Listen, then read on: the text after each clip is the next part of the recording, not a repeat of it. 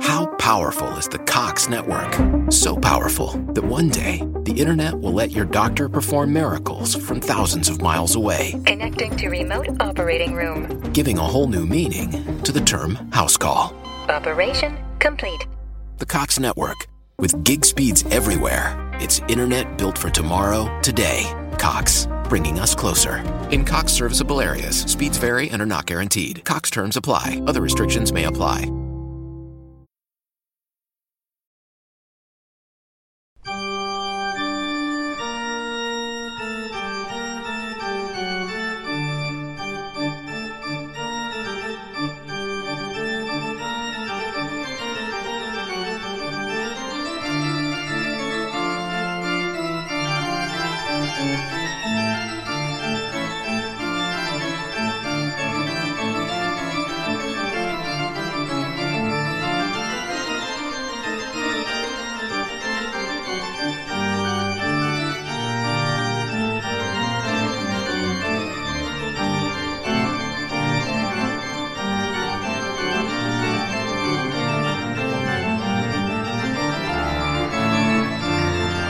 Välkommen till en vandring på gamla och nya stigar som för oss till våra tidigaste europeiska tänkare. På 500-talet före Kristus började en mängd greker att forma filosofiska tankar som utvecklades till allehanda skolbildningar. Alla har väl hört talas om Sokrates, Platon och Aristoteles, fast långt före dem vaknade alltså den grekiska tanken. Eh, allra tidigast ute var den grupp som i efterhand har kommit att kallas Hellas sju vise män. Som enligt vissa skribenter var så många som 12 eller rent av 17. Om dessa gamla herrar handlar dagens tur på stigarna och sällskap på den vandring har jag idag en man med nött vandringsstav, ty han har följt med mången gång.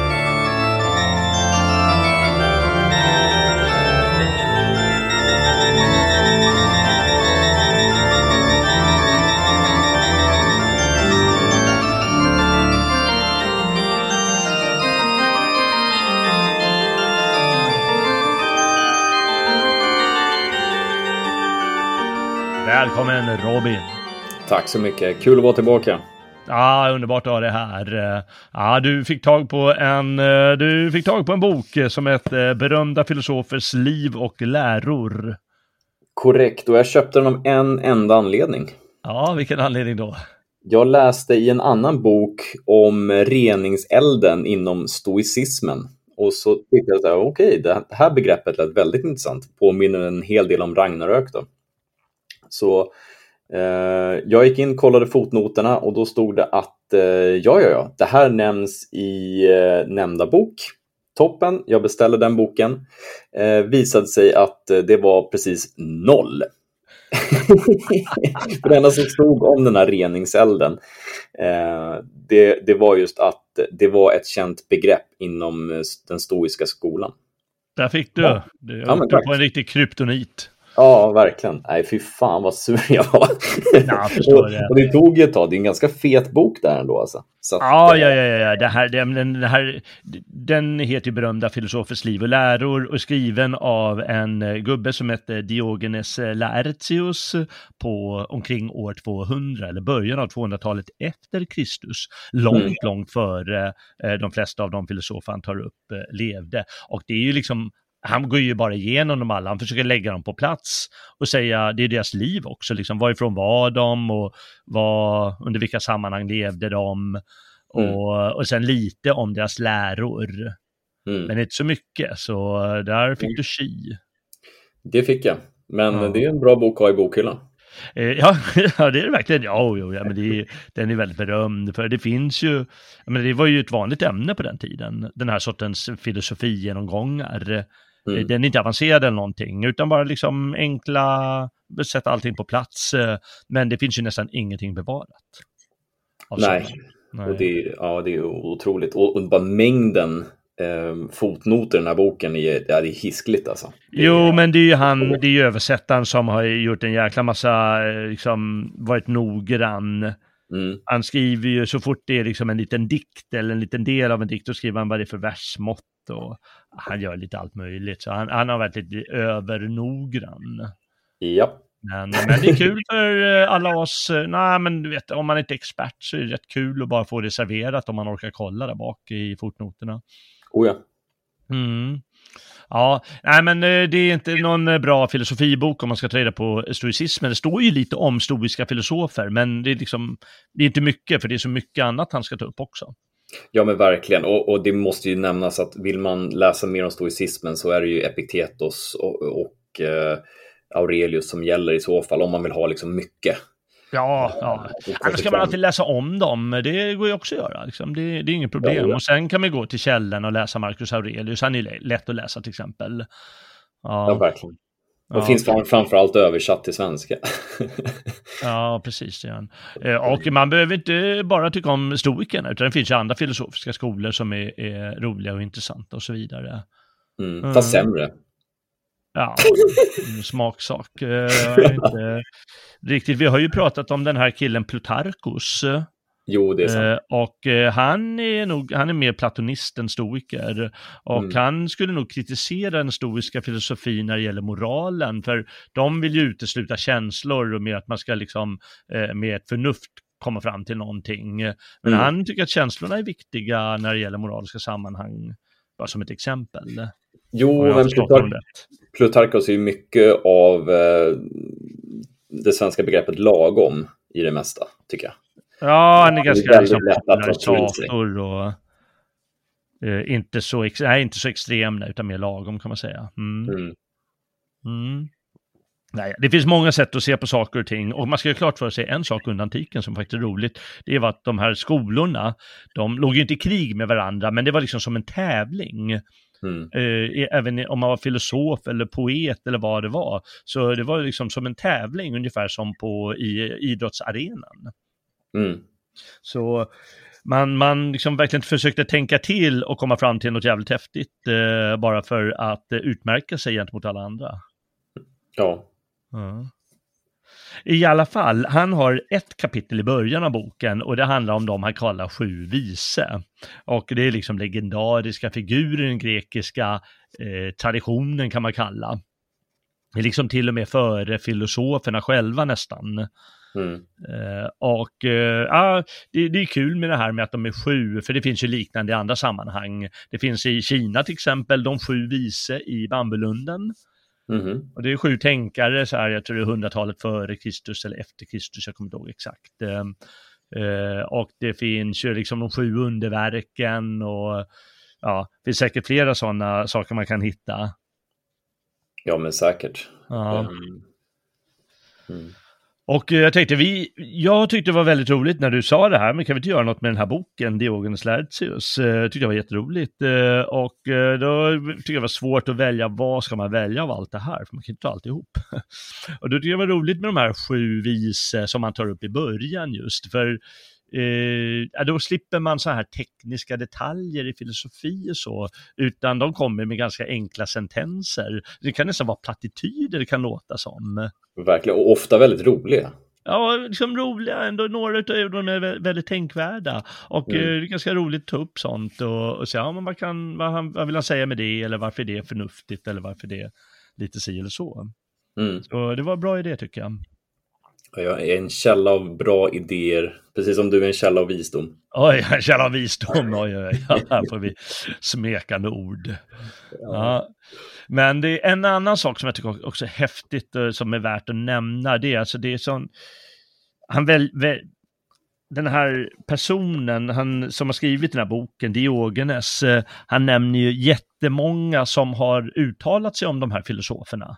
Ja, oh ja. Och tänkarna i sin mm. bok. Eh, ja, han säger, i den där boken kan man läsa det och det och det och i den boken kan man läsa det och det om till exempel en stoisk filosof. Eh, mm. Och även när man går längre tillbaka i tiden, du vet omkring 600 före Kristus, vi har ju nästan ingenting bevarat av, mm. det, det är liksom lite poesi vi har, och sen så är det vad man anser att någon har sagt eller ibland någon inskription på någon sten någonstans som anses vara tillskrivet till exempel Tales, en av mm. de här personerna. Men det är väldigt många, de nämner trots allt väldigt många personer. Eh, och det betyder att redan tidigt hade grekerna en oerhört stark tanketradition. Mm, Utöver liksom att de, alla andra händelser som hände på grekiskt område, så liksom på tanken och poesin och så, var det redan då väldigt rikt. Oh ja, och vad otroligt produktiva de måste ha varit med sina skrifter. Ehm, när- när man, jag, jag tror att man, man får en helt annan förståelse för eh, biblioteket Alexandria eh, när man läser eh, Diogenes. Ehm, Ja, man, man tänker på den enorma kunskap och tankeverksamhet som bara brann upp ja, några gånger. Ja, nu ska vi klart att det fanns ju liknande bibliotek på andra ställen runt om i Självklart, självklart. eh, den världen, så allting försvann ju inte det. Men det är klart att eh, när en sak händer så händer en annan sak i nästa bibliotek. Sakta men säkert så försvinner det. Mm. Ja. Och det ska man klart, det är bra att du säger när, på, när, på den tiden i Alexandria, låt oss säga som mest på 100-talet eller 200-talet före Kristus, eh, ett par hundra år framåt, eh, då, det var ju forskare. Mm. Ungefär som när Diogenes här, han är en forskare eh, om filosofi. Mm. De forskar om allt möjligt, eh, de här. Och det fanns ju, fanns ju jätte, inte bara att de hade de gamla skrifterna av de gamla poeterna, de gamla filosoferna och de gamla det ena och det andra, som var liksom 300-400 år före dem, utan de hade också, de skapade själv jättemycket forskningsböcker om allt Ja. möjligt. Så det är, man, man, det är alltså en helt ofattbar rik eh, tradition av kunskap och konst och poesi och allt vad man kan tänka sig som, som fanns då och som Mm. faktiskt eh, gick förlorat med tiden. Verkligen. Ja. Ja, minneshålet. jag- Ursa, ursäkta? Det här minneshålet. I minneshålet, ja, minneshålet beror ju ofta på vad som eh, eh, är nedskrivet. Och grekerna kring år 600 eller 500, de var mycket medvetna om det. De hade en skeptisk inställning till skrift. Mm. De tyckte det var något skumt med det där med skrift. Liksom någon ersättning för vårt naturliga tal. Det är något stört med det. Men de, de, var på, de var på det klara att den har en fantastisk fördel och det är att jag har möjlighet att överleva. Mm. För mina ord kommer gå förlorade när vi bara pratar. Men om det är nedskrivet, ja, då finns det en större chans att det, att det går till historien. Och det betyder ju allt för de här grekerna, Ja, att gå till historien. och det gjorde ju många av dem. Helt Ja, det gjorde många, men det var ju så störd tanke hos dem att det var ju till och med en, en sån här dåre som brände ner Artemis-templet i Efesos Ja, det. bara för att få gå till historien. Ja. Han blev ju torterad och alltihop till döds efteråt. Men han tyckte det var värt det. Ja, Jesus. Nej, fullständigt Det galet. fanns Men i alla fall, dårpippis en, även då. vad sa du? Det fanns dårpippis även då. Även då, det har alltid funnits. Tillhör mänskligheten eh, på något sätt. Eh, Men i alla fall, en rik och intressant kultur. Och om man ska ta det här med filosofi så eh, brukar filosofihistorikerna nu för tiden, de senaste hundra åren, de brukar säga att det, det var två, två intressanta saker som hände. Och det ena var liksom när filosofin föds. Mm. Och det säger de att eh, eh, innan hade man mytologiska förklaringar, hur, hur världen uppstår och varför krafterna är formade som de är. Ja, men eh, blixten den går när Zeus dundrar eller, eller när Tor rider på himlen eller något sånt. Mm. Mm. Och då är det en mytologisk förklaring och istället så kommer man med förnuftigare förklaringar till varför krafterna verkar som de gör. Ja. Ett exempel kunde vara den här Thales eh, som vi kommer att prata om, bland annat, eh, som är en av de här sju vise. Sa Mm. allting består i grund och botten av vatten. Mm. Och då är den filosofiska tanken, allting är varianter av vatten. Kan jag förstå vattnets substans, då kan jag förstå allting annat. Eh, Mm. Och då har du inte mytologiska förklaringar längre, utan då har det gått från mytos till det man brukar kalla logos, ett, ett av orden för förnuft. Ja. Mm. Och en annan sak som hände, eh, det var med Sokrates. Eh, Man brukar se en, från, från och med 1800-talet, jag tror Kierkegaard, den danska filosofen, han pratar om försokratiker, nämligen filosoferna före Sokrates. Och de, de ägnar sig mer åt världen, hur är kosmos, eh, vad är principerna i kosmos och så vidare. Mm. Eh, medan Sokrates, han drog så att säga ner filosofin till, eh, till människorna och säger varför, eh, vad, vad, är våra dygder egentligen? Mm. Men vad är det att vara vis eller vad är det att vara tapper? Och så mm. gick han fråga folk om det och då har det liksom gått ner på en mer mänsklig nivå. Mm. Mm. Ja, det är någonting som, som alla, eller de alla, allra flesta i alla fall, av filosoferna i den här boken, eh, de får ju de här typen av frågor. Eh, så vad är gott? Mm. Vad är eh, säkraste skeppet till exempel? Mm, mm. Det är en favorit jag har. Ja, just det. Ja, säkraste skeppet. Ja, jo, jo. Men det, det jag säger om filosoferna här, det, det är liksom lite efterhandskonstruktion av eh, filosoferna, dels under antiken och dels idag. Mm. Menar, även en sån här gammal stöt som Thales, han sa att, eh, som du sa, det här med skepp och så kanske. Eller någon av hans kollegor i alla fall, så de ägnar sig också åt vardagliga ting. Och vi kommer koncentrera oss på, på liksom ett antal sådana här sentenser som finns kvar av de här sju vise. Mm. Och av de sju vise så är det bara Thales som tas upp i filosofihistorien idag. Jaha. Ja, det är ingen av de andra. Okej. Okay. Nej. Eh, så det är nästan okända figurer. Solon, kan jag nämna, kan nämna dem snart vilka de är. Solon, han brukar nämnas som i poetiska sammanhang. Mm. Och historiska, inom historieskrivningen att han gjorde lite grejer. Mm. Och det, det är förstås, det blir ju ett begrepp med tiden, och sånt här, av de sju vise, att man ska hitta sju stycken speciella killar på något sätt. Eh, eller tjejer om man vill det. Men nu råkar det vara män.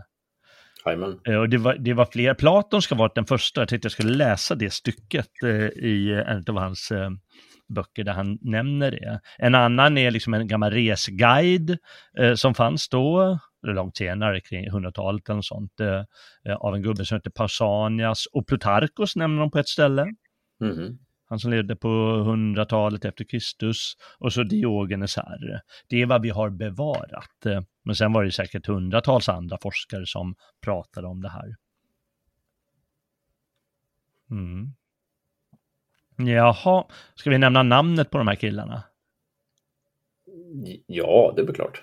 Ja, eh, vi säger ju sju vise. Jag sa ju att tolv, det finns olika uppräkningar om det. Någon säger 17 till och med.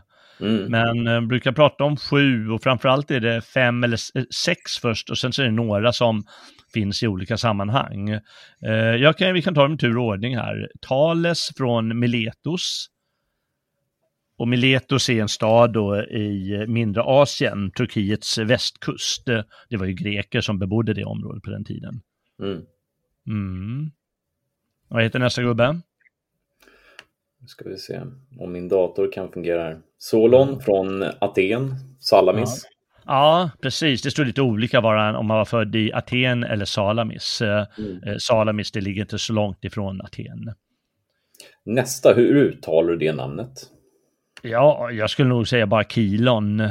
Ja, okay. Men mm. det är nog ett, ett gammalt Chilon.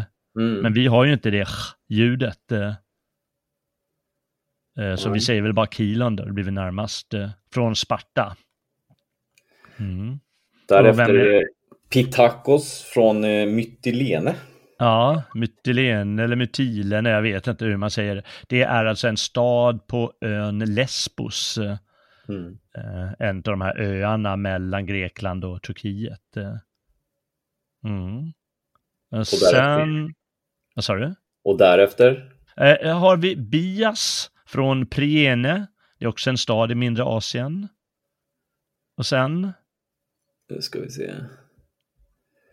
Uff. Kleobulos från Lindon. Ja, just det. Ja, tydligen en stad på Rhodos. Uh, och sen har vi en gubbe som heter Periandros och han var från Korint. Det är en av de eh, viktigare städerna på grekiska fastlandet. Ja. Sen har du en riktigt härlig man som heter Anakarsis Skyten. Just det, alla var inte greker utav de här. Det är flera stycken som de spekulerar och han kanske inte var grek utan kanske var fenisisk härkomst, Thales är det någon som säger. Och den här, han var tydligen skyt. Mm. Eh, av, de, av det skytiska folket alltså. Men flyttade och levde bland eh, atenarna framförallt ett tag. Mm. Mm. Sen har vi alltså någon som heter Myson från Kenai. Och då tror man att det ligger i Lakonien och det är området som spartanerna eh, levde på. Sen har vi Epimenides från Knossos. Ja, Knossos det ligger på Kreta då. Ja. Och sen så, vi, vi, har ju gått förbi sju stycken nu och det han nämner det själv att det, ja men sen är det några som jag tar upp bredvid här. Det är mm. lite o, oklart vilka som ska räknas dit.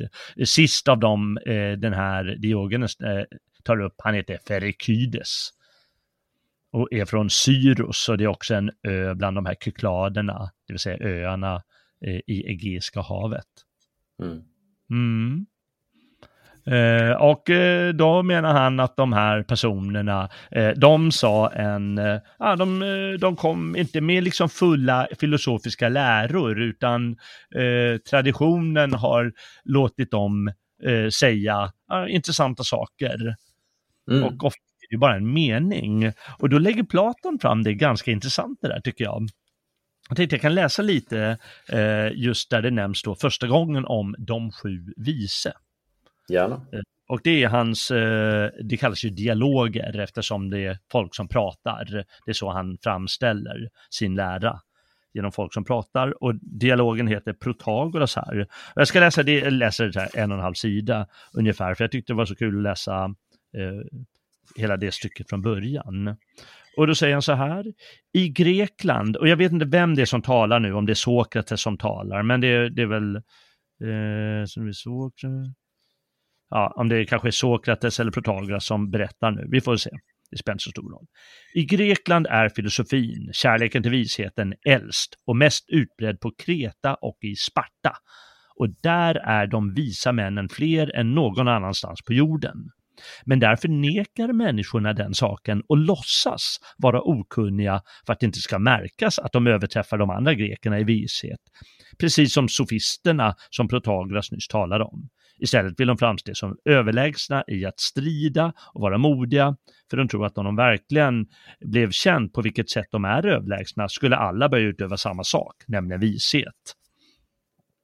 Men nu har de dolt det där och lurat dem som ivrar för det spartanska i andra städer.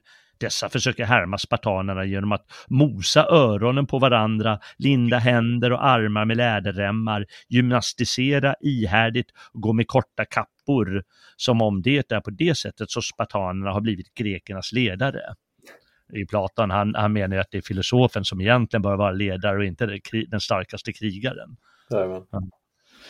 Men när spartanerna vill lyssna på sina egna sofister i full frihet och tröttnar på att höra dem i smyg, då driver de ut dessa Sparta-ivrare och alla andra främlingar som uppehåller sig hos dem och sedan diskuterar de med sina sofister utan att man vet om det i utlandet. Och de tillåter inte sina egna ungdomar att resa till andra städer, det gör inte kretensarna heller, för att ungdomarna inte ska tappa bort vad de själva har lärt dem. I deras städer är det inte bara män som stoltserar med sin bildning utan också kvinnor. Och sen kommer man eh, snart till stycket här. Här ska ni få beviset för att det som jag säger är sant och för att spartanerna är de bäst utbildade i filosofi och tal. Om man möter den simplaste av spartaner kommer man att finna honom klart obetydlig när det gäller att tala om de flesta ämnen. Men någonstans i samtalet avlossar han plötsligt ett anmärkningsvärt yttrande, kort och sammanträngt som en skicklig spjutkastare så att den andra inte förstår som, eh, så att den andra inte framstår som bättre än en barnunge. Att vara spartansk är i mycket högre grad att älska vishet än att älska gymnastik. Det finns det eh, människor både nu och i det förgångna som har fattat. De vet att det bara är en grundligt bildad person som kan uttala sådana korta sentenser. Till dessa människor hörde Tales från Miletos, Pittakos från Mytilene, Bias från Priene, vår egen Solon. Cleo, Platon levde i Aten.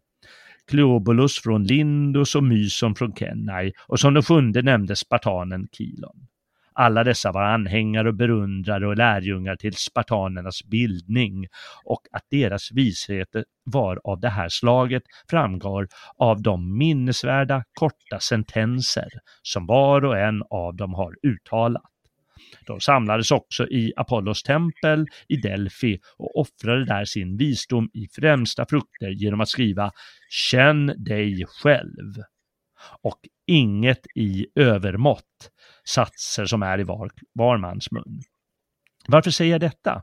Därför att detta var de gamla sätt att bedriva filosofi, spartanska lakonismer. Och ordet lakonism använder vi fortfarande för en sån här korthuggen sentens. Mm. Uh, just det. Och sen behöver vi inte läsa mer. Uh, det är spännande att han uh, säger det där tycker jag i sin lilla dialog att det är den största visheten och det komma med så här små slagkraftiga sentenser. Ja. men, ja, men man får ju lite Havamal-vibbar av det här, eller hur? Ja, verkligen. Och sen när man också läser den här historierna om de här sju vise så mm. är det ju anmärkningsvärt många som är eh, tyranner, krigare och eh, män som har en, en fysisk pondus, män som har tränat och som är stolta ja. över det. Eh, ja. och som har inkorporerat det i filosofin. Eh, Just det. Så att eh, det, det, det, är inte förvånansvärt egentligen när man, drar, när man tänker lite längre. Mm. Men det är ändå otroligt eh, häftigt. Måste jag säga. Mm. Ja. Nej, det är ju det är, det är ungefär, när, när, när, du läser Havamal så är det ju det är ju ganska enkla tankar, men du fattar att det är någon smart som har tänkt ut dem och liksom fått den korthuggen så de blir som klarast. Oh ja, så i, i ärlighetens namn, det är mycket från Havamål som, som, som du kan läsa in i, i den här boken alltså. Ja, alltså det är klart, med lakonismerna, det är solklart. Mm. Mm. Och, och, det var det, säkert... Nej men kör.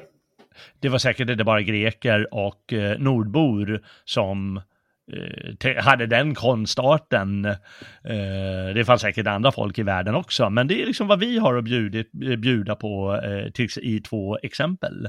Havamal mm. och dels de här personerna. Mm. Ja, verkligen. Mm. Jaha, vad ska vi, hur ska vi köra? Jag tänkte att vi skulle ta ett antal sådana här sentenser helt enkelt från var och en av de personerna, även om vi ska ta dem i den ordning som han presenterar om eh, Diogenes Laertius i sin bok. det är väl lättast, då slipper ja. man bläddra så mycket. Ja, precis.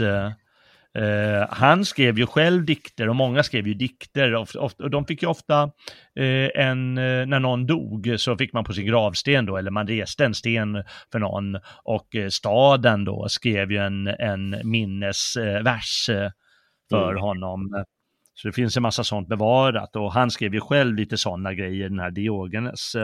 Ja. Tänkte, här är i alla fall på hans gravtales från Miletus som levde då eh, kring år 600 kanske. Eh, då står det, liten är stenen här, men ryktet når ända till himlen. Kunnig i mycket han var, Tales vars grav du här ser. Jag tycker det är väldigt vackert att ha det på en gravsten. Ja, jag tycker också det är häftigt att eh, liksom staden är stolt över sina söner. Ja, men verkligen.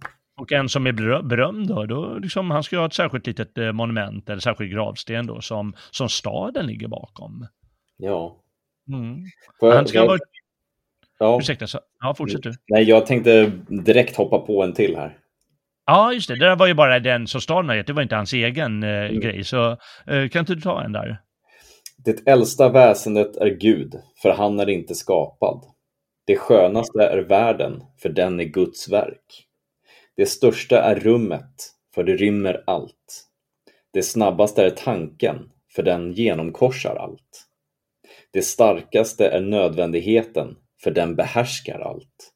Det visaste är tiden, för den upptäcker allt.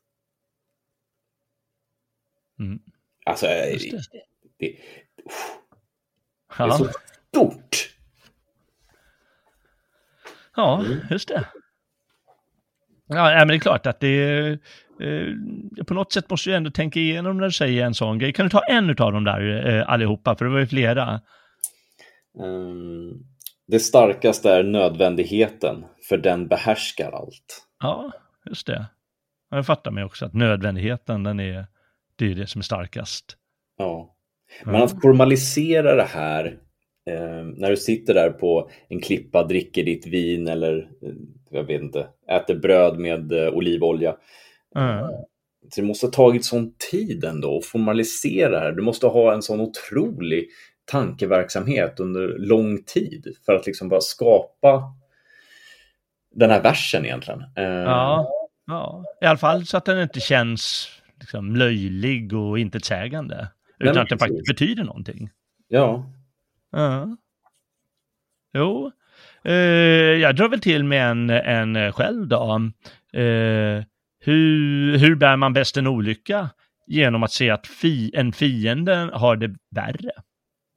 Ja. Varför inte? ja. han, han sa ju att döden inte på något sätt skiljer sig från livet. Mm. Och då frågade någon så här, varför dör du inte då? så svarade han, för att det inte gör någon skillnad. Ja, just det. det svar på tal här. Jag måste säga att motfrågan var ju ganska smart av den här andra killen, men så, så liksom svaret igen är rätt bra. ja, Mm. Mm. det är underbart. Eh, han tillskrivs samma sak som Sokrates tillskrivs, nämligen att han var tacksam för ödet att ha fötts som människa istället för djur, som man istället för kvinna och som grek istället för barbar.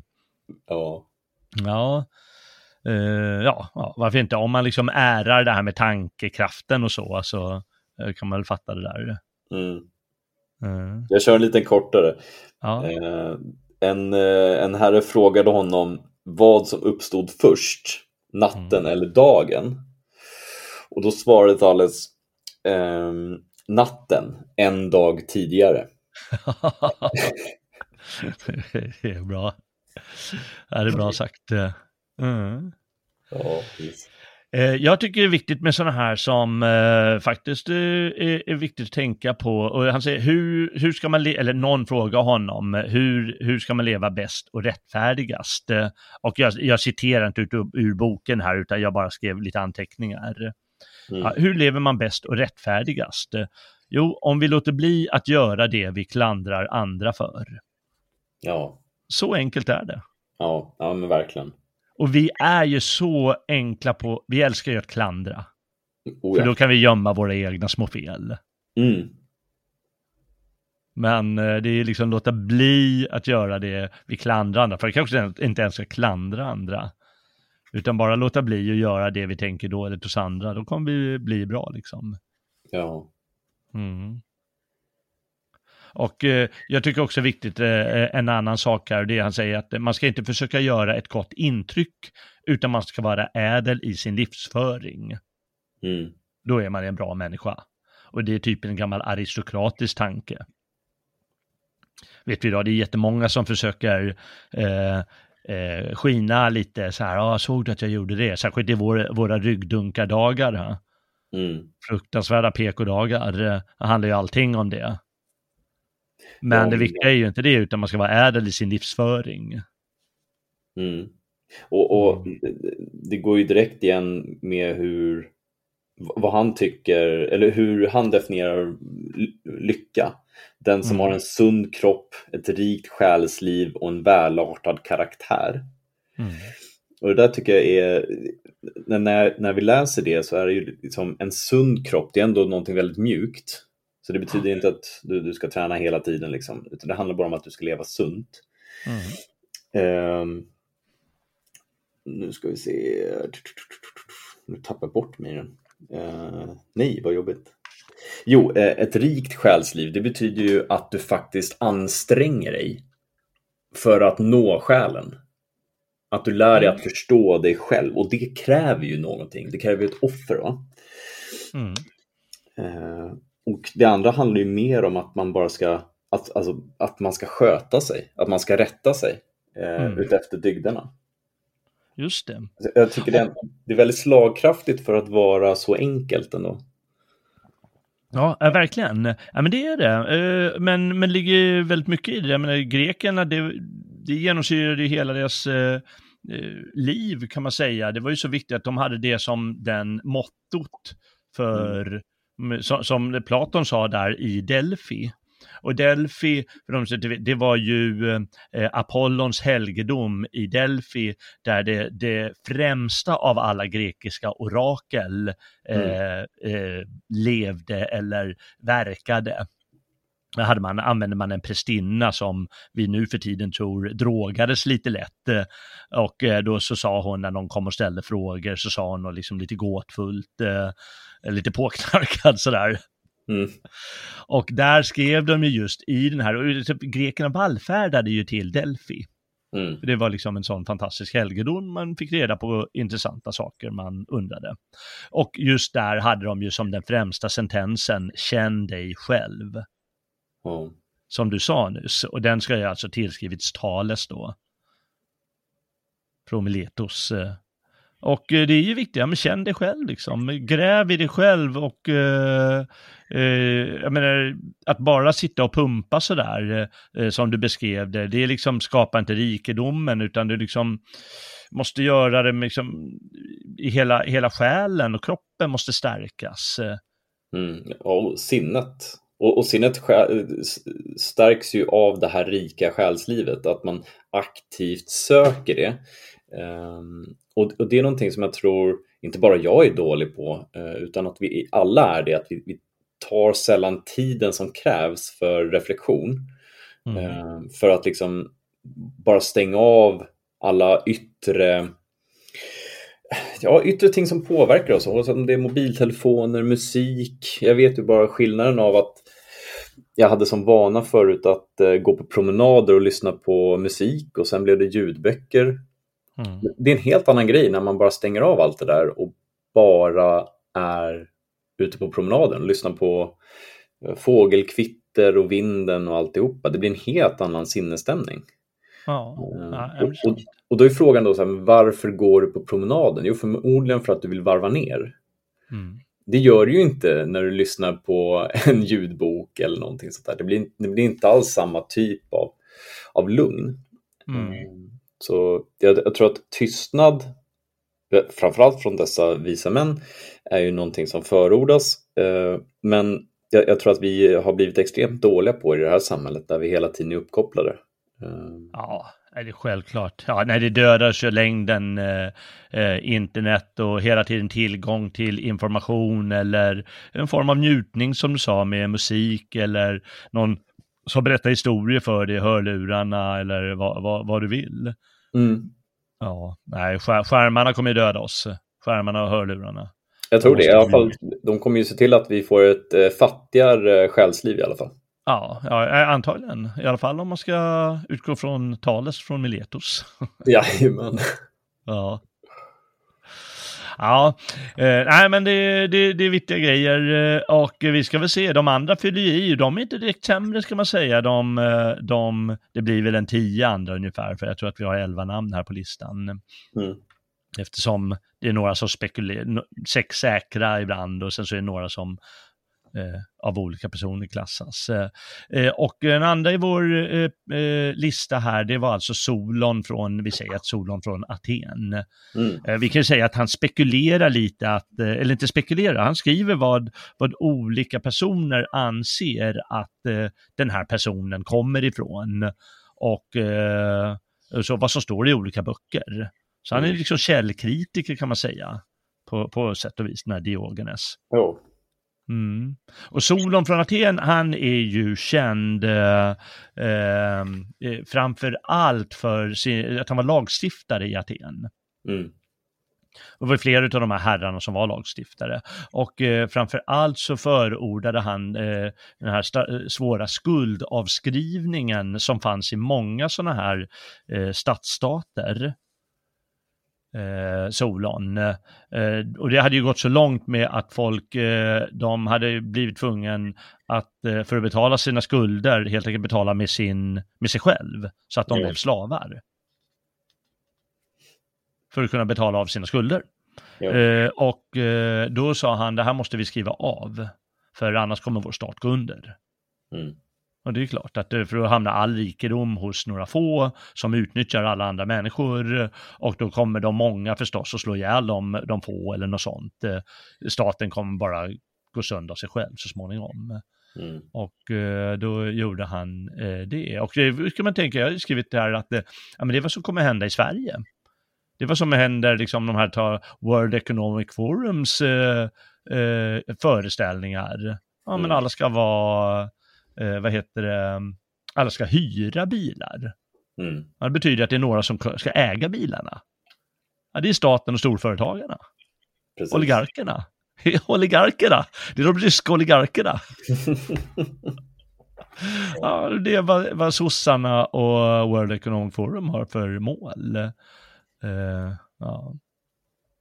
Naja, det, det lyckades han skriva av i alla fall och, och, lite andra lagar. Han var demokratiförespråkare också och det var ju olika i de här olika staterna. Vissa hade demokrati, andra hade oligarki, vissa hade då aristokrati, kallar de det för. Mm. Samtidigt, lika bra att säga det nu, att eh, alla de här stadsstaterna som man pratar om, eh, det var alltså, de hade folkförsamlingar.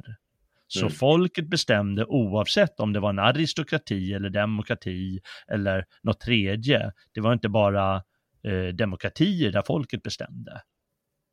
Utan det fanns eh, så att fanns folkförsamlingar i alla sådana stater. Men eh, ibland så var det en tyrann som tog makten. Mm. Och ibland gjorde han det just för att eh, åtgärda det här med gäldslaveriet. Eh, alltså det behövde inte vara negativt att vara en, posit- eh, vara en tyrann, men oftast ansåg grekerna det som något ytterst förkastligt. Eh, för han mm. gör sig herre över alla, över hela folket. Och då blir folket som slavar, det är så de har i östens länder. Mm. Där är liksom en härskare som är, är, är härskare över alla undersåtar.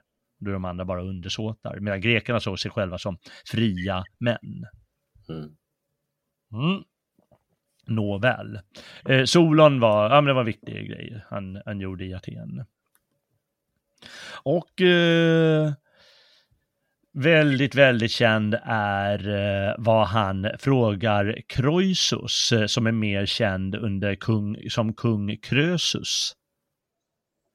Mm. Och, och, det var ju en kung i, eh, jag tror, Lydien Mm. Eller någon annan sån stat, eh, inte en sån grekisk stadsstat utan någon annan, något annat land i mindre Asien där eh, i Turkiet. Eh, och då frågade, Krösus var väldigt stolt över sin rikedom, att han var kung och alltihopa. Han, då frågade Krösus honom, vem anser du lycklig, hörru Solon?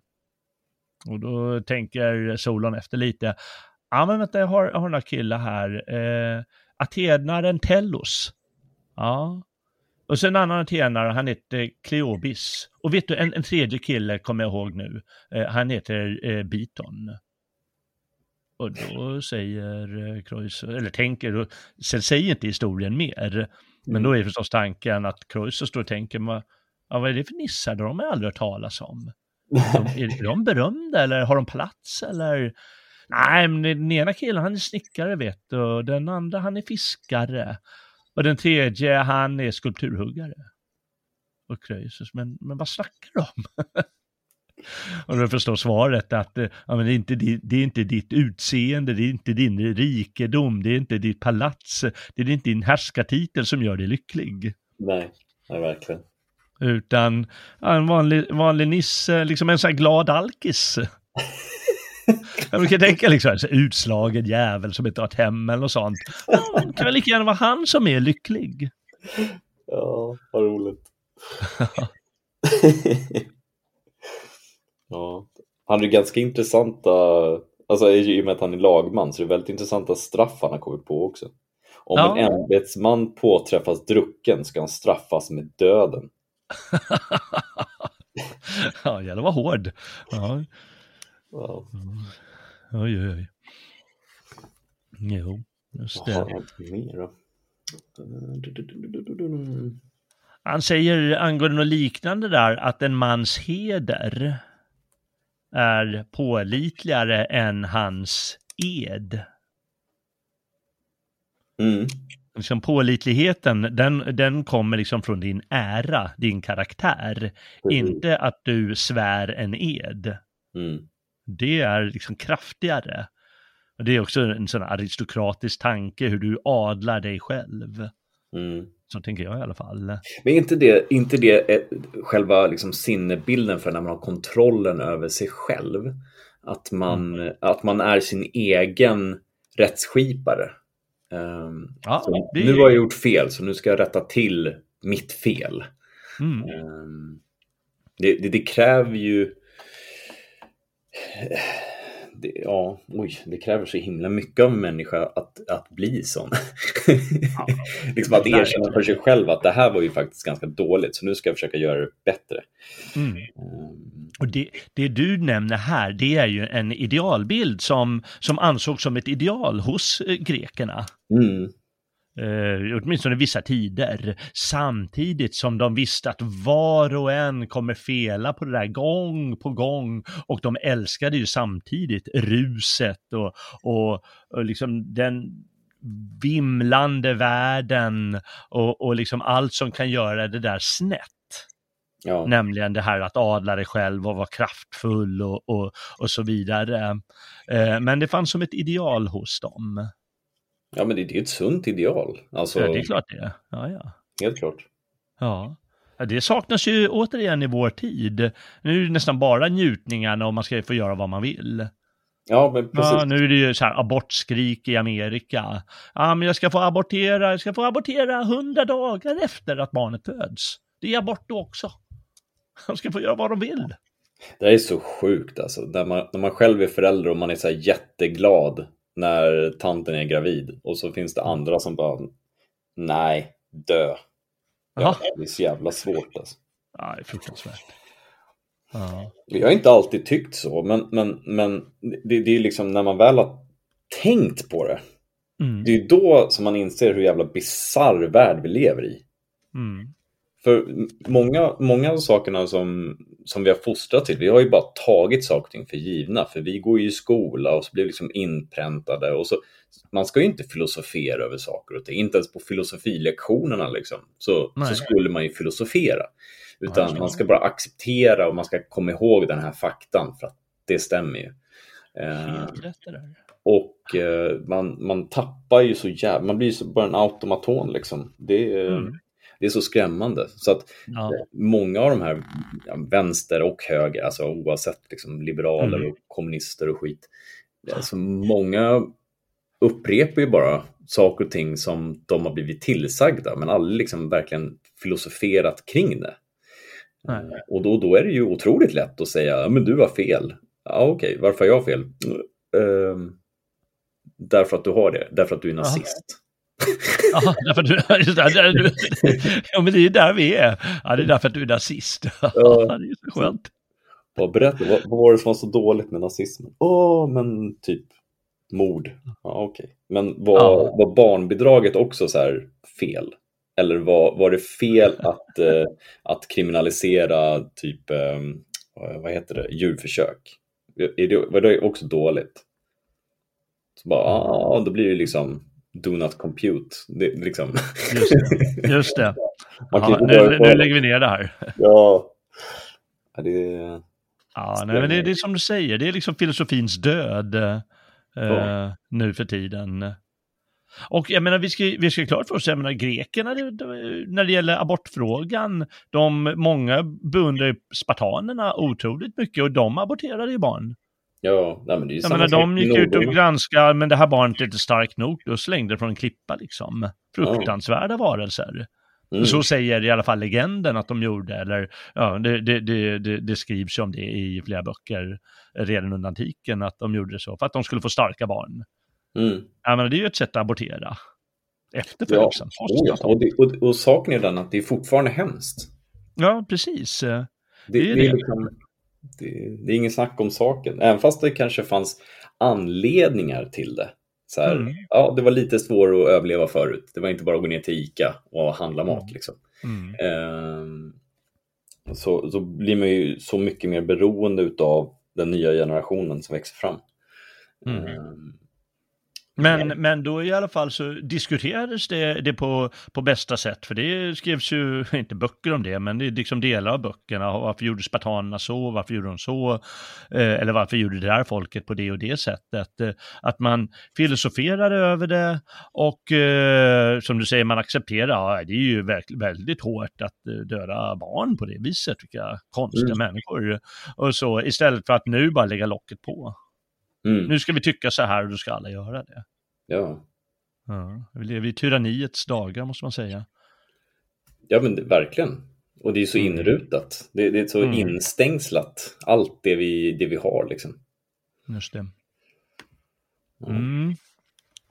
Nej, vi ska väl ta en, en, en skön dikt. Uh, ja, för han var stor diktare, Solon. Jag ska ta en längre dikt snart här också, men jag tyckte den här var uh, vackert att ha skrivit upp i alla fall. Ur ett moln kommer kylande snö och likaså hagel.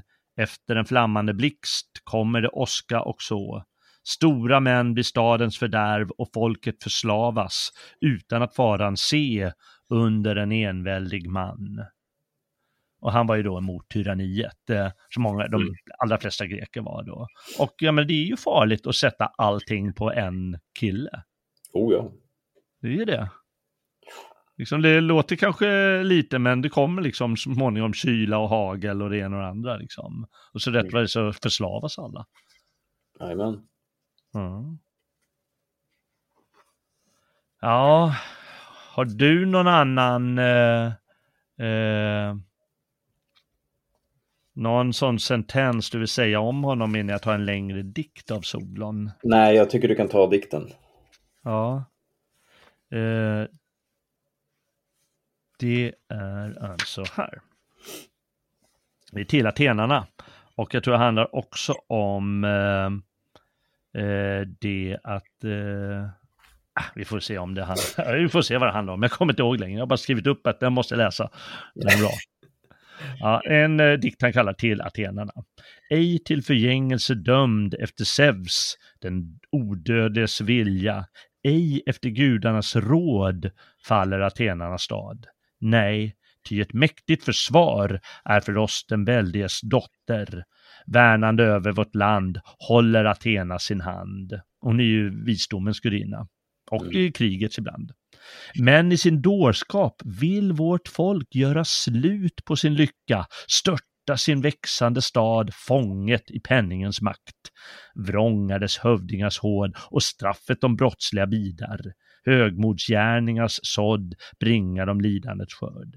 Mått Mätta de äro och stolta och veta ej njutningens visdom, veta ej stilla och nöjt njuta vad livet de gav. Mättnad av högmod följs där guldet i myckenhet hopas, icke ens gudarnas gods, ej den gemensamma skatt skonas med rövare hand om stjäla varhelst de förmår det, börda ej längre sig om dikes gudomliga bud och dike är, är, är rättvisans gudinna. Tigande skådar hon allt, eh, dike alltså, vad nu var fordom förbrutits, vedergällningens dag kommer med tiden en gång. Snart är vår ofärd här och oundvikligt den drabbar alla. Med okär hast nalkas oss träldomens lott. Dike har tvisterna sänt, hon väcker den sovande härjan, krigets demon som förtär ungdomens blomstrande kraft. Vrångsint tänkande män med hast vår stad som vi älska bringa i tärande fejd, kär för förrädare blott. Hemma vi plågas av slikt, men av folket där jämte får mången fatt, fattig, av skulder förtyngd, färdas till främmande land, säljes och förs långt hän, fastbunden i nesliga bojor, tvingad av hjärtlöst våld, träldomens öde han bär.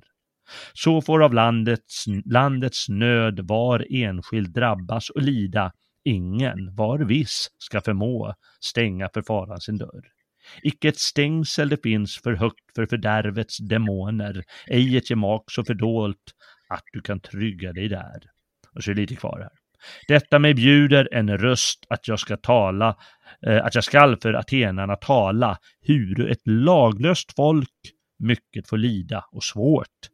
Lydnad för lagar och rätt ger skönhet och ordning och lycka. Binder i bojor och band, blott den det orätta gör. Slipar det skrovliga jämt och högmodsandarna näpser, bringer att vissna och dö dårskapens spirande sådd, vrider vad vrångt är rätt och vad högt sig reser i våldsmakt. Bringar till jämnmått ned hejdande söndringens verk, sätter för vreden och hatet en gräns där lagen är herre, råda bland människors barn ordning, besinning och ro. Mm. Ja, det är en dikt av Solon. eh, Ja. Som än idag liksom läses i, eh, ja, i någon skola får man hoppas. ja, du. Mm. Ja, någonstans. Ja, någonstans. I Svenskarnas hus kanske, i framtiden. Ja, det tycker jag. Ja, det var Solon från Aten det. Eh, Vi ska väl gå vidare. Vad hette nästa kille sa vi? Kilon från Sparta. Ah, en spartan nu. Ja, han måste ju komma med härliga sentenser hoppas vi. Ja, de är mycket kortfattade. Ja, har du någon? Ehm, oj, alltså det finns så många. Att inte gestikulera när man talar, det är maniskt. Att, att inte gestikulera när man talar? Ja, det är Det- maniskt. Jaha, okej. Att hellre välja en förlust än en ohederlig vinst. Den förra är smärtsam en gång, den senare för alltid. ja, det är ju bra. Mhm. Ja, ja det är en ohederlig vinst. Det, ja, det tycker jag är så svenskt.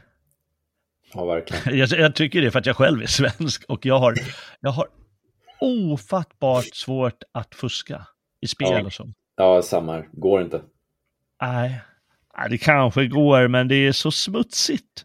Men Nej, du vad, jag, kan inte ens göra, Det, det är jag kan, omöjligt. men jag kan inte ens göra så här. Jag kan inte beslå dig med fusk ens. Jag kan inte säga, men du sitter ju här och fuskar. För jag tycker att det är så ohedervärt att angripa din heder. Ja. För din heder ska vara sån att du inte fuskar i spel. Precis. Där, det är svenskt.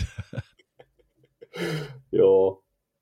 Det finns eh, en till som jag tycker faktiskt är väldigt fin. Att vara mild när man är mäktig så att man vördas snarare än fruktas av sina närmaste. Ja, Den tycker Ja, jag är, den säger ju väldigt mycket och det är det typiska så här, ledarskapet. Som, ja det är det. Det är det. Och det är, även det är ju den här storsintheten som, jag menar det är ju en allmän härskarprincip att ge nåd. Mm. Att det, det, har ju alla härskare, ja men nu går vi, nu, det fanns ju till och med, man, gjorde inte turnéer, men kungen var på så här Eriksgata eller på någon viktig eh, eh, rundgång i riket och då passade han på överallt i varje stad han kom att benåda ett visst antal människor. Mm. Liksom bara för att man ska vara mild och storsint när man är mäktig. Mm. Ja, Det, det, det, finns, det finns en sång som jag tycker också, eh, du kanske kan hjälpa mig med att uttyda den lite grann. Ehm, Mm. Med, med proberstenen prövas guldet och ger ett klart besked. Guldet visar sinnelaget hos goda och dåliga män. Vet du vad proberstenen är för något? Eh, Det är den som eh, utmärker någonting. Mhm. Jag tycker hur som helst att det, det är väldigt intressant att guldet visar sinnelaget hos goda och dåliga män. Och Ja. Det är ju verkligen sant, för vad gör man då med det här guldet? Antingen så gör man någonting gott med det, eller så gör man det, någonting dåligt med det. Ja, precis. Och då- probestenen, eh, alltså probestenen, den visar ju liksom guldhalten. Mm. Alltså mm. hur bra är det om du kan använda guldet eller liksom att den, den, den det är som att den prövar, prövar dig. Mm. Probestenen. Och det, ja, men det är helt rätt du säger. Den visar liksom vad är ditt förhållande till guld? Ja. Åh, jag måste ha allting. Ja. Eller kan jag, ja men vad bra, den har en liten grej, den kan jag göra en fin liten staty av eller liksom. Ja. Eller skapa ett, ett smycke och ge till någon annan, göra någon annan glad. Eller kan man investera i någon annan? Kan man, kan man vara god med det eller kan man vara sniken och snål? Ja, exakt. Ja, det är verkligen probestenen, det är guldet. Och eh, ja, ja, så är det ju. Han fick, har ju också fått en dikt. Eh, hans staty har följande inskrift, eh, står det. Jag vet inte om det står i Sparta eller eh, det fanns ju på många så tävlingsställen, där reste man ju statyer över folk eh, i de här Olympia och Delphi och olika ställen där man höll sådana här stora olympiska speltävlingar. Mm. Och hans staty hade då den här inskriften Spjutbekransade Sparta har framfört kilon som här står Av de visaste sju ypperst i visdom han var. Mm. Ja, kanske han var. Han säger till exempel att man ska besöka vänner när de har råkat ut för en olycka eh, hellre än när det gått dem väl. Ja, det är ju så sant. Ja, det är helt sant, ja, precis.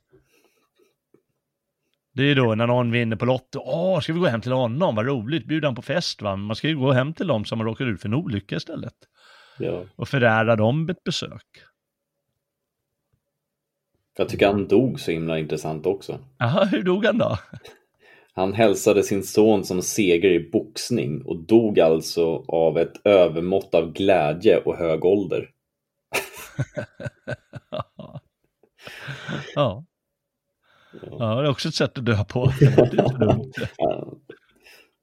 Låter ju episkt. Ja, ja herregud. Ja, vi hastar väl vidare till eh, eh, nästa person och det var alltså den här som hette Pittakos mm. från Mytilene. Eh, och eh, det är ro roligt för här fanns det finns ju två stor, en kända poeter, två kända poeter, eh, Sappho och, ja nu har jag tappat bort det andra namnet men eh, Uh, nej, jag hittar inte det där heller. Men någonting hette han i alla fall. Jag har några böcker med, med, med dikter, eller diktdelar. Det finns mm. inte så mycket bevarat. Och de blev förvisade från staden och hatade väl antagligen honom och andra tyranner överallt än. Men mm. han ska ha gjort staden bra i, i sitt tyrannvälde. Sen la han ner tyranniet när det var bra i staden. Jaha. Ja, ja den, den är bra. ja, det är ju det är inte dåligt. Det är klart att han räknas till de sju vise när han gör en sån grej. De flesta vill ju bara, ja ah, men du ska fortsätta vara kung. Ja. Mm. Han fick ju en, ett stycke mark som han helgade åt gudarna också. Men ja, du ser. Så Sokrates säger att han styckade av en liten bit och sade att hälften är mer än det hela. Så mm. att, ehm, ja, det här var onekligen en givmild man. Ja, verkligen. Mm. Ja, han sa, där, där, har vi en sån här, det nämns i någon av de här böckerna att det, eh, det är så en simpel mening, det är svårt att vara en bra människa. Ja. ja. Eller en variant av det, det är svårt att bli en verkligt dugande man. Mm. Och jag säger ofta att eh, duglighet, eh, att du duger till någonting, det visar att du är moraliskt bra. För då är det liksom, duga är ju samma ord som dygd, det har ju mm. samma stam. Och då betyder det att det här moraliska har någonting med hur duglig du är till att göra vissa saker. Mm. Och det vet ju alla, det är inte lätt att eh, bli bra på någonting. Nej, verkligen. Nej. Då brukar jag alltid tänka att ja, men det bästa för människor är liksom att men man, man hittar ett yrke som man är bra på, så ägnar man sig, liksom, bemästrar man det bra. Och då kan man alltid falla tillbaka på det. Ja, men jag är duktig på det här. Eller mm. det kan vara någonting du gör hemma. Liksom. Jag är duktig på att ta hand om barnen. Mm. Det är bara så. Jag har talang för det. Uh, jag är duktig på att spela musik va? och göra folk glada med det. Ja. Då, har du, liksom, då är du moraliskt bra. Om mm. du liksom, ägnar dig åt det och, och, och är verksam med det. Då fyller man sitt syfte. Och man kan mm. nästan säga då att det är ett gudagivet syfte, för då är du duktig på någonting och så tycker de om att mm. göra det. Det verkar mm. konstigt att göra någonting annat. Eh, jag skulle gå in på en lag som han stiftade. Ja, förra. Eh, om en berusad begår ett brott ska straffet bli dubbelt. Detta för att förhindra dryckenskap. Eh, och det här, det här är faktiskt otroligt intressant för att jag håller med. Jag tycker mm. att om man medvetet har försatt sig själv i ett tillstånd av att man inte har kontroll så borde ju straffet bli hårdare om du väl begår ett brott. Mm. Och inte som idag att, ja ah, okej, okay, du var lite knäpp i skallen. Så att, eh, ja, nej, det var ju synd. Just det, det är förmildrande omständigheter nu. Precis. det borde verkligen vara tvärtom. Ja, alltså verkligen. Ehm, Mm. För att du har ju ändå, du har ändå gjort dig själv. Eh, ja. Du har ju försatt dig själv i situationen där du tappar kontroll. Och Ja, ja. när du tappar kontroll, ja då händer det ju dåliga saker. Både Ja. med dig själv och eventuellt andra då. Så att, eh, det är självklart att du ska straffas hårdare. Ja, nej, men om man, om man gör något korkat då, då får, då får man lite skylla sig själv. Jag menar, fyllan har väl sin plats eh, i, i alla, eh, alla möjliga tillfällen, men jag menar, om du börjar bli ett svin då och gör något oförlåtligt, ja då ska det ju vara riktigt rökt. Ja, nej, men jag tycker det. Det är som eh, rattfylleri liksom. Ja, precis. Ja, Ja, om du dödar någon eh, med eh, fordon för att du är full, det blir ju ofta så här vållande till annans död och sådär, men det borde ju bli mord på en gång.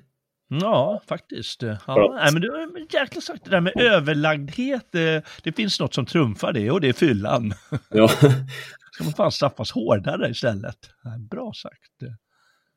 ja men det är väl ganska rimligt. Alltså Ja, det, det är liksom eh, på samma sätt som att jag, jag, jag tycker inte det är, det, jag tycker inte det är moraliskt fel om du är liksom, i, i ett drömsamhälle då, där alla människor är beväpnade.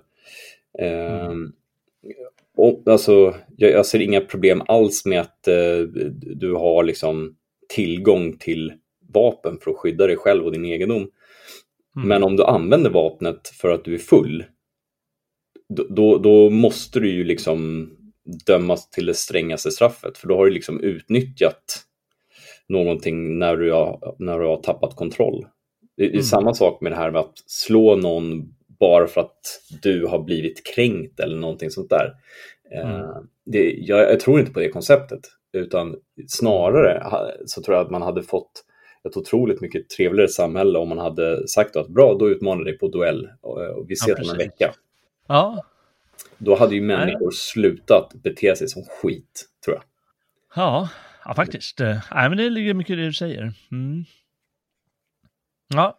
ja, men det är bra tank. Eh, Pittakos, där har ni er man. jag är så jävla Ja. hård och elak. Ja. Okänslig. Ja, men liksom, eh, kanske ska, vi, vi lever ju i ett, eh, ett, ett mjäksamhälle, va? så det kanske behöver hårdnas lite. Härdas lite. Mm. Ja, men det tror jag. Framförallt ta, ta ansvar för konsekvenserna av sina handlingar. Ja, precis. Där har du det. Där har du det. Är det verkligen så? Vi behöver kloka lagstiftare som Pittakos eh, hos oss. eh. Och han säger ju faktiskt att eh, en viktig sak när det gäller det här med styre och, och, och, och göra och så vidare. Eh, Det låter också som en plattityd, men Platon har gjort en hel filosofi av det. Och det är att det är kloka mäns sak att förutse svårigheter, medan det är de modiga sak att hantera dem Mm. när, vä- eh, när de väl inträffar Mm. svårigheterna. Ja. Var och en på sin plats och göra det bästa. Mm. Verkligen. Ja. Man måste ha både och, va? för eh, kloka man han kan ju förutse svårigheterna och då kan man försöka förhindra dem. Men de kommer ju inträffa någon gång och då måste vi ha eh, krigaren som kan hantera dem på rätt Mm. sätt. Eh, eller de modiga. Mm. Brandmannen till exempel. Ja. Mm. Det är djupt, även fast man... Alltså, det låter ju så rimligt när man bara hör det sådär, men det är, det är verkligen djupt ändå. Ja, och Platon han bygger sin filosofi, eh, eller han, sin dialog, staten, på, på sådana här saker. Mm. Gör en hel filosofi av det.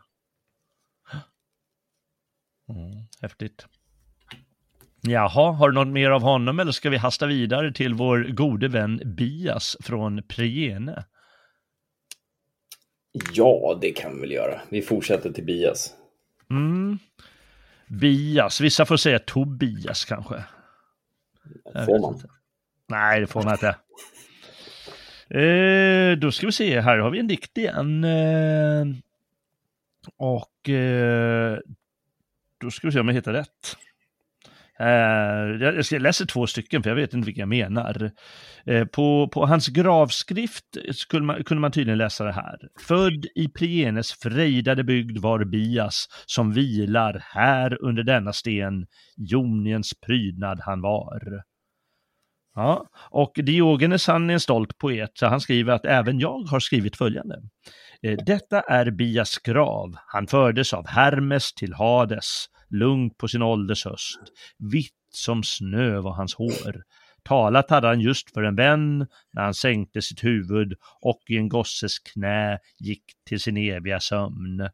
Och det är någon historia då att han hade avslutat sin plädering för en person i rätten och då la han sitt huvud i knät på sin systerson och eh, när, när eh, omröstningen hade gjorts i, i domstolen då och eh, hans klient hade eh, vunnit, då fann man honom död alltså i den här eh, pojkens knä, systersonens knä. Mm. Okej. Okay. Mm. Och så fick han en storslagen begravning därefter. Ja, nu vill jag köra ett helt stycke här. Ja, få höra. Eh, stycke 86. Att ha fysisk styrka, sadan, är ett verk av naturen. Men att kunna säga vad som är bra för fosterlandet är något som hör till själen och förståndet. Vidare, att många kommer till rikedom av en slump. Det är, det är ju sant. Att den verkligt olycklige är den som inte kan bära sin olycka. Att det är en själslig åkomma att älska det omöjliga, men också att inte bry sig om en annans olycka. Ehm, på frågan vad som är svårt svarade han att på ett värdigt sätt bära en förändring till det sämre. Och det är ju så sant alltså. Ja, verkligen. Ehm, en gång när han var på ett skepp tillsammans med gudlösa personer och det blev storm och dessa, dessa började anropa gudarna sa han Håll tyst så att de inte märker att ni är här. Ehm, när en gudlös person frågade honom vad fromhet egentligen är så teg han. När denne frågade om orsaken till hans tystnad svarade han Jag tiger för att du frågar om saker som inte rör dig. ja, bra sagt. Ja. Så jävla sant. Ja. Nej, jag tycker verkligen det var jättemånga, jättemånga bra eh, grejer där. Eh, verkligt olycklig är den som inte kan bära sin olycka. Ja, det är ju... Mm det är, ju, det är viktigt att kunna bära sin olycka. Det är ju sorgligt och alltihop, men man måste ju kunna bära den, axla den som en, som en man eller, eller en kvinna liksom. Eh, inte mm. bara klaga och allt vad man kan göra. Nej. Mm. Och vad var det du sa verkligen till? Det var det här att på ett värdigt sätt bära en förändring till det sämre. Mm. Just det. Vad är svårt? Just det, det är det. Jag menar, det, det kan ju hända en olycka liksom. Och då måste man bära det värdigt. Ja, och det, det är så svårt. Ja, det är det. Det så är det. Skit händer. Men jag, jag skrev här faktiskt som en liten anteckning till det. Eh, det hade jag också skrivit upp här. Att motsatsen är, är vår tids PK. De är stolta över att göra det, göra dåligt.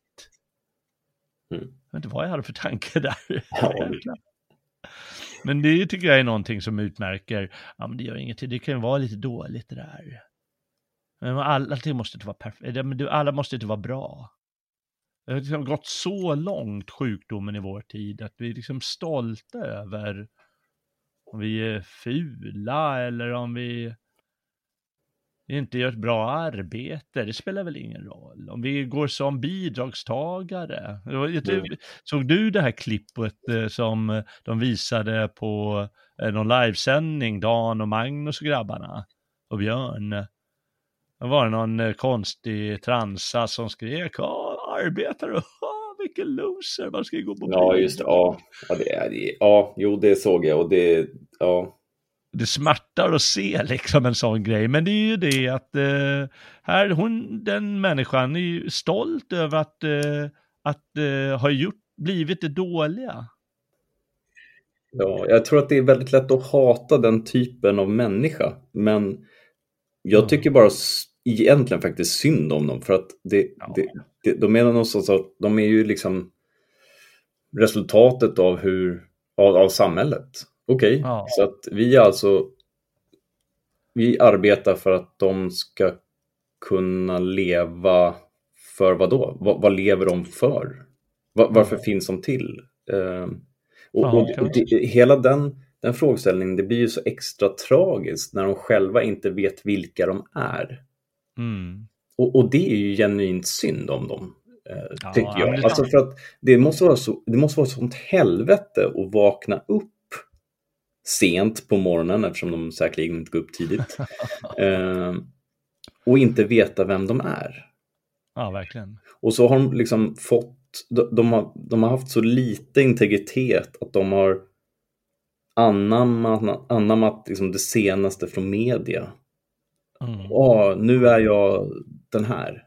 Jag menar, det, det kan inte finnas någon, någon självrespekt, det kan inte finnas någon stolthet eller Nej. någon känsla Nej. för uppoffring för, för någon sak egentligen. Alltså, och, och det, det, är så, det är så tragiskt. Verkligen. Ja, verkligen. Nej, men den här eh, Bias, han är verkligen motsatsen till allt det här ruttna vår tid bär. När han mm. säger att de flesta människor är dåliga. Ja. ja. Och då säger nej men så får man inte tycka, för de tycker att de själva är dåliga kanske eller något sånt. nej, nej, det är taskigt. Han säger, när du gör någonting som är bra, tillskriv det gudarna. Mm. Nej, men då är det faktiskt jag som har gjort det. Då ska de vara så stolta ja. över att de har klarat av någonting bra. Uh, han säger, gå långsamt till verket, men håll fast vid vad du påbörjat. Uh, mm. Liksom fortsätt till du är färdig med det. Det är väl inte det där livet uh, som du just beskrev. Jag har en grej som jag skulle vilja berätta. Ja. När jag blotar till gudarna mm. så frågar jag inte dem jag ber inte dem om, om välgång egentligen, utan mm. det jag har som, som vana att frå, eller be om, det är faktiskt eh, styrkan att uthärda motgå motgångarna. Eh, mm. För att det är, i mångt och mycket, oavsett om det är Rocky eller om det är, bi, om, eller om det är Bias då, eh, så mm. motgångarna definierar dig. Om du har mm. styrkan att möta eh, motgångarna med värdighet, med liksom, den inre styrkan intakt, så kan du klara av allt. Eh, mm. och vi ställs ju alla inför olika val, eh, liksom bra och dåliga, och ofta så finns det liksom bara dåliga alternativ. Liksom. Mm. Eh, men det gäller bara att ta initiativet eh, och bära det. Verkligen. Ja, värdigt, bära det värdigt. Ja. Och då blir du starkare. Ja, det låter som Bias från Priene, det är vår man. ja, verkligen. Men du, jag ser ju att nästa kille här, Cleobulus från Lindon på Rhodos, han säger ju att lär dig att med värdighet bära lyckans växlingar. Ja, du ser. Det hade, hade också inne på det. Ja, det är så bra. Ja, det har jag skrivit i en parentes där, det är att adla livet. Mm. Det är faktiskt vad det är. Jag tycker det är häftigt att han utmärktes av sin styrka och skönhet och liknades vid Herakles, eller Herkules. Ja, ja han, han var sin. Han har också fått en, en, en gravskrift, eh, står det här. De är så korta så kan man eh, väl säga. Djup är sorgen här där han levt, Kleobulus den vise. Lindos hans hemstad var, staden vid svallande hav. Mm. Han var ju svensk också, visste du det? Va? va? Ja, han eh, har nämligen tillskrivit sentensen lagom är bäst. Jaha. ja, bäst. Jag tycker att en av hans sånger är så fantastisk. Av okultur är världen full och mycket prat, men rätta tillfället är nog. Gör något som är värdigt, glädjen må ej vara fåfäng av okultur är världen full. Ja. Så är det va? Människan, vad någon annan sa, människan är dålig. De flesta mm. människor är dåliga. Det är fullt med okultur i världen. Ja, ja. Han ska gifta bort sina döttrar när det till åldern är flickor, men till förståndet kvinnor. Och eh, det anses då att han antydde att flickor också borde få undervisning då. Mm, utan att vara spartan. Ja, vi har ju fler, vi har två stycken kvar. Jag tänkte vi skulle hinna med dem. Mm. Eh, nej, flera, det är flera, men de är det står inte så mycket om det. Vi tar väl den här Periandros från Korint. Eh, yeah. och han var också tyrann eh, i, i, sin stad och, och jag ska tillägga att alla de här lever alltså på 500-talet före Kristus. Eh, de flesta tror jag liksom tidigt 500-tal, det vill säga närmare år 600. Mm. Men eh, de flesta lever då i alla fall. Eh, och eh, ja, men han har ju den här bizarra eh, biografien och man undrar ja. hur kan han räknas till de visa? det måste vi läsa. Nej, alltså, ja. ja, men kör. Det är, det är hemskt alltså. det är så hemskt.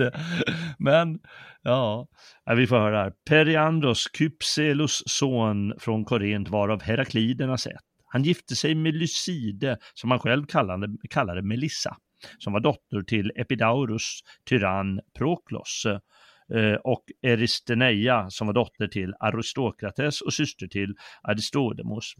Dessa härskade över nästan hela Arkadien och ligger i, i, på det grekiska fastlandet som eh, Herakleides från Pontos säger om härskarmakten. Med henne hade han två söner, Kypselos och Lyko från den yngre av dem var klok, men den äldre var svagsint. Efter en tid hände sig att Periandros i vredesmod dödade sin gravida hustru genom att kasta en fotpall på henne, eller sparka henne. Orsaken var att han trott på förtal från sina konkubiner, som han senare lät bränna.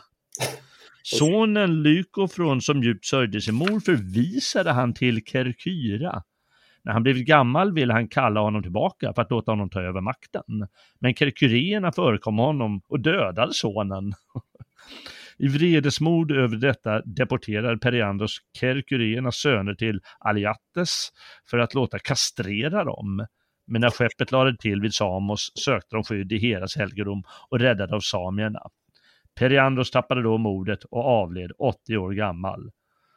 Ja, så Sikres säger att han dog 40 år före Kroisos och så är det ofta när de, när de dog ett år före den 49 olympiaden. Och grekerna hade ju, räknade sin tideräkning från eh, det första olympiska spelet 776 före Kristus.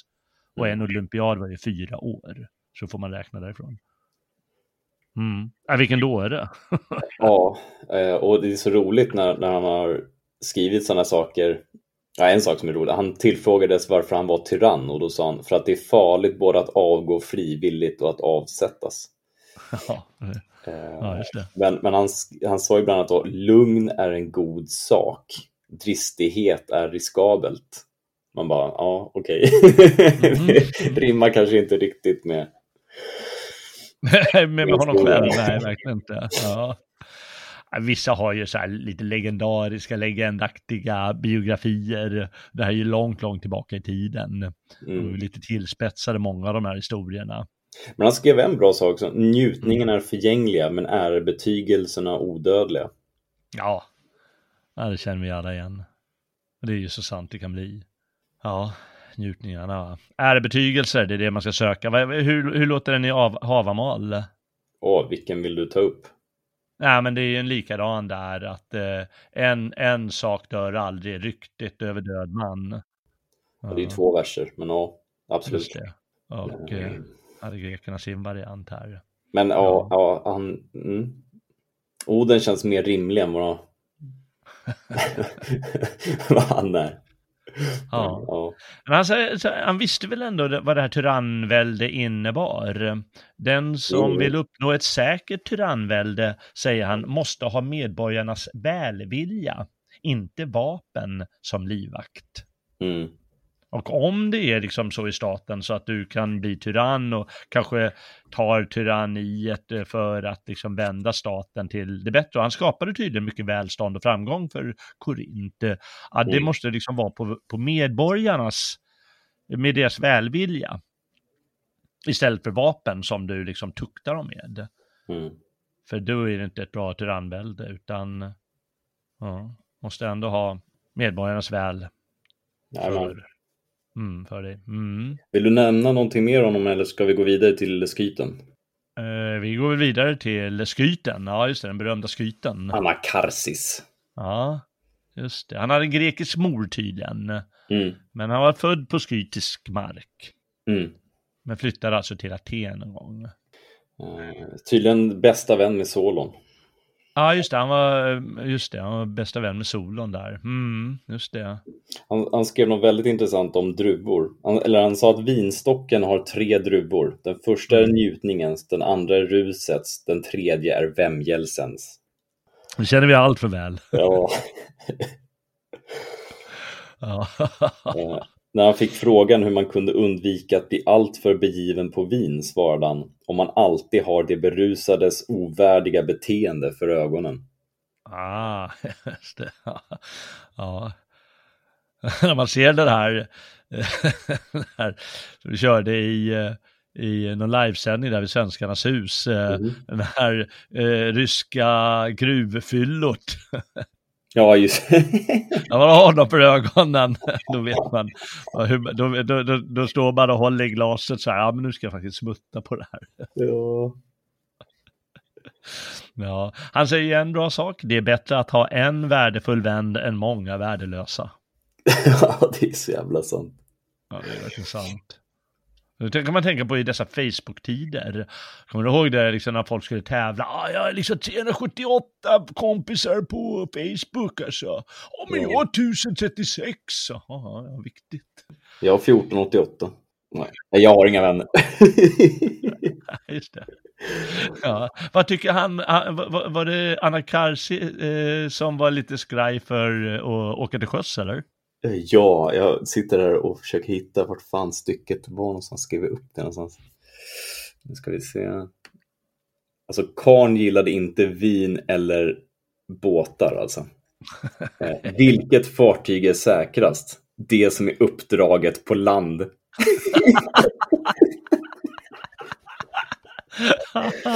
Så jävla bra.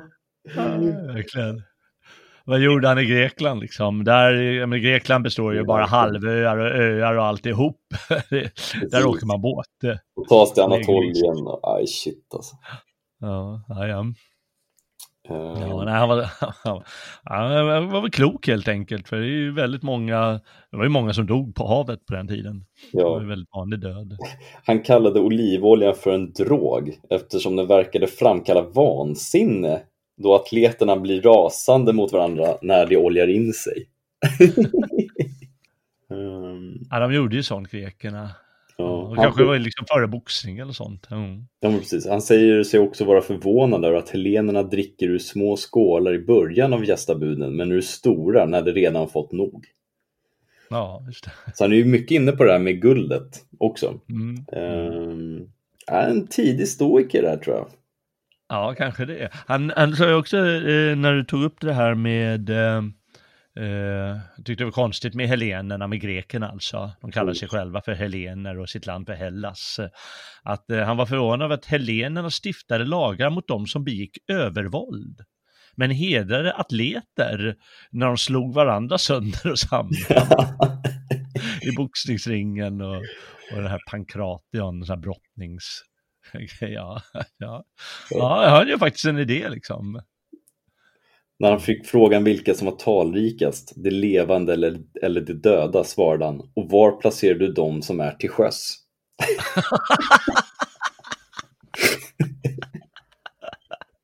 Ja, de är nästa döda i hans, eh, enligt hans sätt att se på saken. Man kan på något sätt visualisera det här. Stå på stranden och bara, nej. Just det. Ja, det är så bra. Ja, är det är bra. Men, men några av de här personerna på slutet, de är ju lite mer legendariska, som han inte riktigt har kött på benen på samma sak. Och man märker ju det när han berättar om dem. Eh, eh, Myson från. Kenai, Ja, han blev tydligen 97 år gammal, ja det kan man väl bli. Men han har inte så mycket om honom. Eh, bortsett från en sentens som jag har skrivit upp, att man ska inte härleda fakta från argumenten, utan argumenten från fakta. ja, Det är förnuftigt. Eh, För fakta kommer inte till stånd på grund av argument, utan argument till stånd på grund av fakta. Mm. Mm. En gång i, hur uttalar man det? Lucky Diamond, säger man, uttalar man det så eller? Lucky Diamond, jag vet inte, jag kan inte säga. Ja. En gång i Sparta, säger de, ska han ha sett skratta för sig själv i ensamheten. När någon råkade komma och fråga honom varför han skrattade när, när ingen var där, ska han ha svarat just därför. alltså det är så jävla bra det här.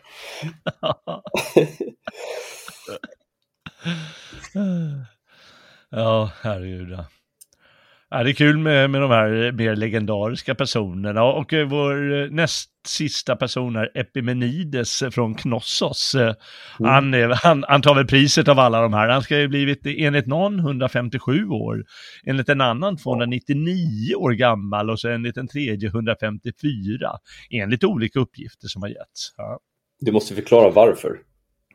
Jo, han, eh, han var ute och, och letade får eh, eh och eh, då tänkte han att ah, men jag hittar inte fåret just nu, bäst att ta en tupplur i en grotta och då sov han där i 57 år. och då ska han komma tillbaka och dividerat och kommit fram till det. Jaha, oj då, jag har alltså sovit i 57 år och då så blev han jättekänd och, och man ansåg att han blev älskad av gudarna. Jag vet inte varför de förknippar det med att vara älskad av gudarna. Nej, verkligen. Mm. Man har räddade många genom att driva runt vita och svarta får när de drabbades av pesten. Så det är alltid något. Ja, just det. Och då kom han på det ett sätt då att uh, få pesten att upphöra. Han, han ska tydligen ha uh, återfötts flera gånger menar han. Och uh, då läste jag någonstans att han ska ha träffat Pythagoras. Mm. Uh, en annan filosof uh, på 500-talet som liksom står i filosofiböckerna verkligen. Uh, och Pythagoras han pratar ju om återfödsel. Det är mm. ingen bara indisk tanke utan det fanns flera grekiska filosofer som pratar om, om det också. Ja, Platon också på sitt sätt. och särskilt, i synnerhet Pythagoras. Och tydlig, tydligen Epimenides. Ja, det står ju om de sista att de var liksom bra spåmän. Även om den här Ferekydes från Syros, eh, då står det också att han kunde förutse många händelser. Mm. Och eh, ja, ja, det kanske inte vi eh, förknippar med, med klokhet på det sättet som man gjorde då. Nej. Men att ha spårdomskonst. Men ja, det gjorde de då i alla fall. Mm. Jag, jag tycker man kan lära sig mycket av de här killarna eh, fortfarande, uppenbarligen. Men vi har ju fyllt ett program här och kommit fram till eh, flera intressanta saker man bör tänka på när man hör en sån här sentens. Mm. Ja men absolut, jag tycker det finns otroligt mycket att hämta. Ja. För den som är ute, eh, för den som är sugen på en liten promenad på stigarna. Ja, precis ja. Även också, ja, jag tappar tanken där. Ja, skitsamma. Eh, men jo, jag vill ju säga att särskilt, alltså de är ju, när, när de är liksom lite knivskarpa, de här sentenserna, mm. ja, då är de ju verkligen, ja, de är häftiga. Det är liksom, jag, jag, man har ju läst Havamal flera gånger och det är ju liksom en 10-20 stycken av dem som är bra mycket bättre än de andra verserna. Och de är ju så bra tycker jag, just på grund av de här liksom knivskarpa, eh, betydelsen eller tanken som, som speglas i den här meningen som kommer fram. Ja, det är ja, men... häftigt att få sånt, att få fram sånt och läsa. Jag håller med om. Eh, men någonting som är viktigt att tänka på också när det kommer till, eh, till den höges tal, det är ju att eh, mycket, det finns utrymme för ganska mycket tolkning. som man sällan, eller det finns liksom typ inga böcker som går igenom hur man tolkar de verserna. Eh, mm. Det här med att, klä eh, träbilder och sådär. Eh, det, det, finns sådana djupa meningar i, i saker och ting. Eh, så jag kan varmt rekommendera att läsa det och, och sen lägga bort boken eller läsa om det två, tre gånger och sen tänka på versen. Eh, mm. Det, det, ger otroligt mycket faktiskt. Eh, mm. Vad som är rimligt och inte.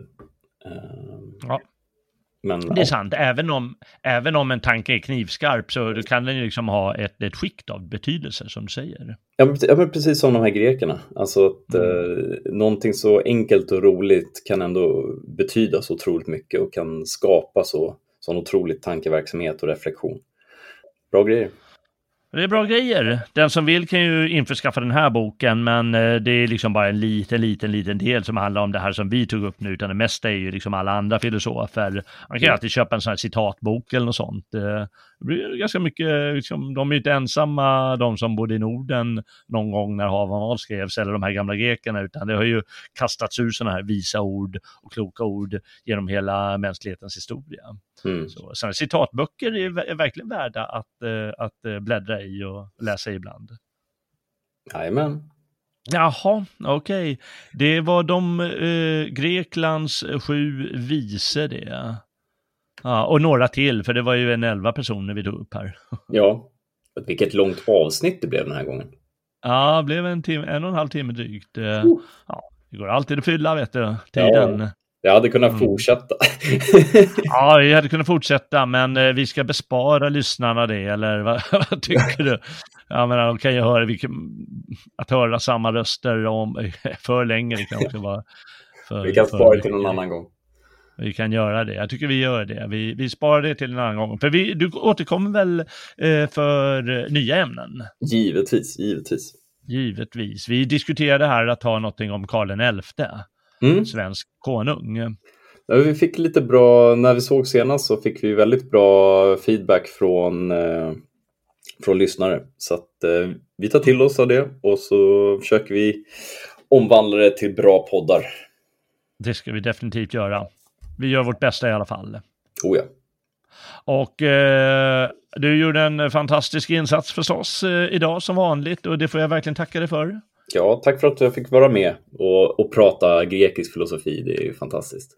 Ja, det är underbart. Det finns knappt någonting bättre. Tycker med jag. dig av alla liksom. Är... ja, ja, ja.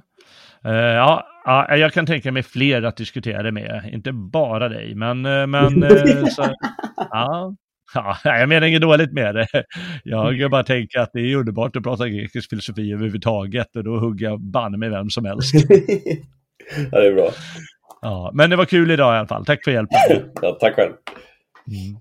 Och tack för att du har vandrat med på gamla och nya stigar i sällskap med gamla visa greker. Om du tycker att det är intressant med de antika grekernas äventyr, då får du inte missa en kommande vandring här på stigarna där vi ska kika på grekernas krig med perserna och särskilt då slaget vid Thermopyle. Kanske kommer det redan nästa vecka. Om du gillar vad du hört, då kan du överlägga om du vill stödja Svegots verksamhet genom en stödprenumeration eller en donation. Det är endast genom lyssnarnas stöd som våra sändningar är möjliga att göra. Ifall du vill bidra, gå in på svegot.se och klicka på stödprenumeration eller donera i skärmens överdel eller via de tre strecken på mobilen. Det är frivilligt, men stödprenumeranter får tillgång till särskilda bonuspoddar. Stort tack till er som stöder vår verksamhet. På svegot.se kan du också se alla våra andra program och tidigare avsnitt på gamla och nya stilar. Jag heter Jalle Horn och säger tack för idag i väntan på nästa vandring. Väl mött, frände!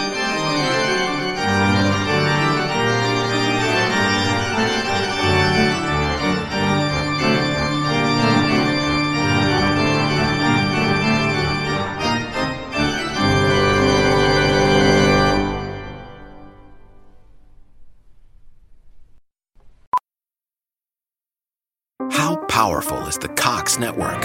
So powerful that one day the internet will let your doctor perform miracles from thousands of miles away. Connecting to remote operating room. Giving a whole new meaning to the term house call. Operation complete. The Cox network. With gig speeds everywhere, it's internet built for tomorrow, today. Cox, bringing us closer. In Cox serviceable areas, speeds vary and are not guaranteed. Cox terms apply, other restrictions may apply.